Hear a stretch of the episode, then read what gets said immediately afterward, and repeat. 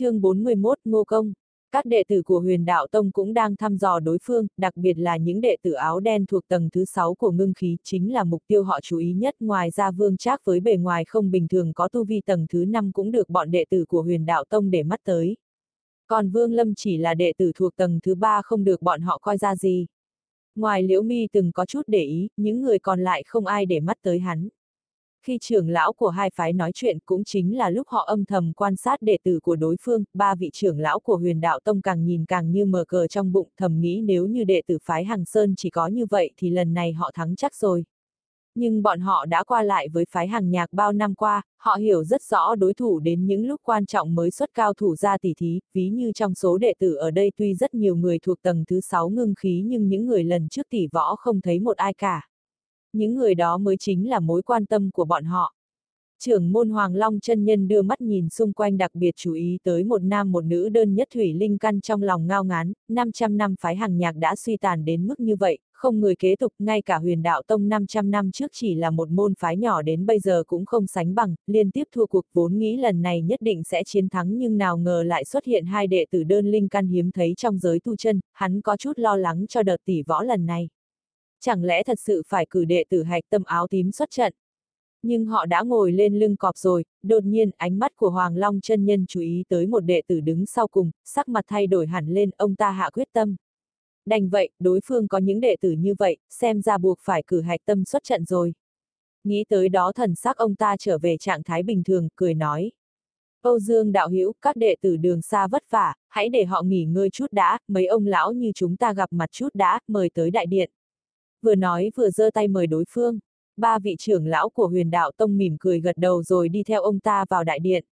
Các vị trưởng lão của phái hàng nhạc cũng đi cùng vào, đi sau cùng là đạo hư sư thúc, ông ta nhìn đệ tử của hai phái nói.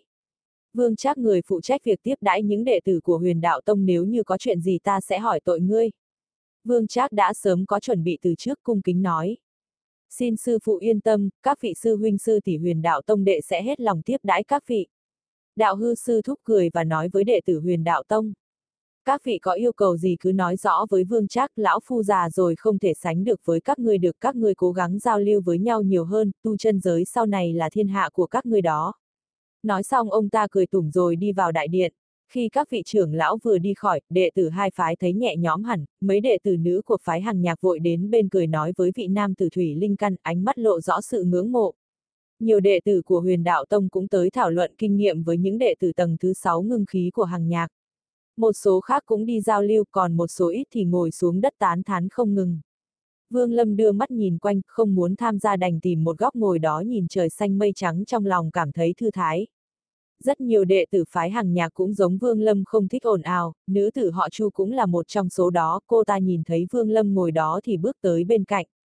Vương sư đệ, chúc mừng đệ đã đạt được ngưng khí tầng thứ ba trong số các đệ tử ở đây không có ai chăm chỉ tập luyện như đệ. Nữ tử họ chu cười, không ngần ngại ngồi xuống cạnh Vương Lâm. Vương Lâm cười khẽ, lắc đầu nói, tỷ quá khen, đệ thấy mọi người ở đây đều rất chuyên tâm tu luyện mà.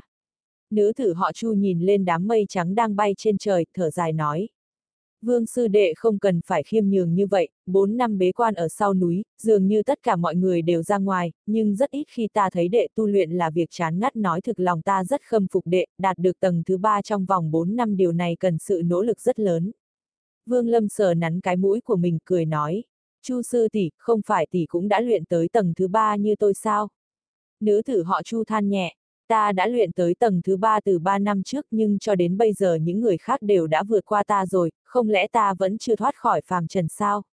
Vương Lâm trầm tư hồi lâu, đại đạo vô tình, Chu sư tỷ nếu muốn tiến bộ cần phải cắt đứt với thế tục. Nữ tử họ Chu quay đầu lại, ánh mắt đẹp mê hồn nhìn Vương Lâm nói. Vương sư đệ ta thấy tầng thứ ba của đệ tốt lắm rồi, không lâu nữa đệ cũng sẽ vượt ta mà thôi. Vương Lâm nhìn khuôn mặt khiến cho người khác phải ngây ngất lắc đầu nói. Trong thời gian ngắn chắc chắn đệ sẽ không thể đạt được những tiến bộ lớn, phàm trần ư. Đâu có thể nói dứt là dứt, đệ không làm được. Nữ tử họ Chu ngần ngại hỏi. Vương sư đệ ta hỏi ngươi, ngươi không dứt được phàm trần là vì cái gì vậy? Vương Lâm lắc đầu không trả lời, trong đầu hiện lên hình ảnh cha mẹ già ở nhà, hắn không thể nào quên được công an dưỡng dục của cha mẹ, do vậy mà không thể dứt được phàm trần. Nữ tử họ Chu thấy Vương Lâm không trả lời, thở dài nói. Cái mà ta không dứt được chính là tình thân, tu tiên thật quá khắc nghiệt, hoặc cũng có thể ta không hợp với việc này. Vương Lâm định nói, nhưng quay đầu lại thấy đằng xa Vương Trác nhìn hắn và nữ tử họ Chu với ánh mắt không mấy thân thiện. Tiếng Vương Trác vọng lại, các vị sư huynh, sư tỷ của huyền đạo tông, vừa rồi nói tới việc cho con rết nghìn chân của các vị ăn, trong mấy ngày ở hàng nhạc, việc cho nó ăn hãy để chúng tôi lo. Tôi có một sư đệ việc tu luyện đối với hắn chỉ là lãng phí thời gian, việc săn dã thú cho rết ăn rất phù hợp với hắn. Vương Trác sư huynh việc này không ổn cho lắm, bắt dã thú cho con rết này ăn là việc rất nguy hiểm đó. Nam tử đơn nhất thủy linh căn của huyền đạo tông nói. Không sao đâu, liễu sư huynh, người tu tiên chẳng lẽ thấy nguy hiểm lại lùi bước hay sao? Các vị đến là khách quý ở đây những việc vặt này cứ để chúng tôi lo. Vương Trác ôn tồn nói.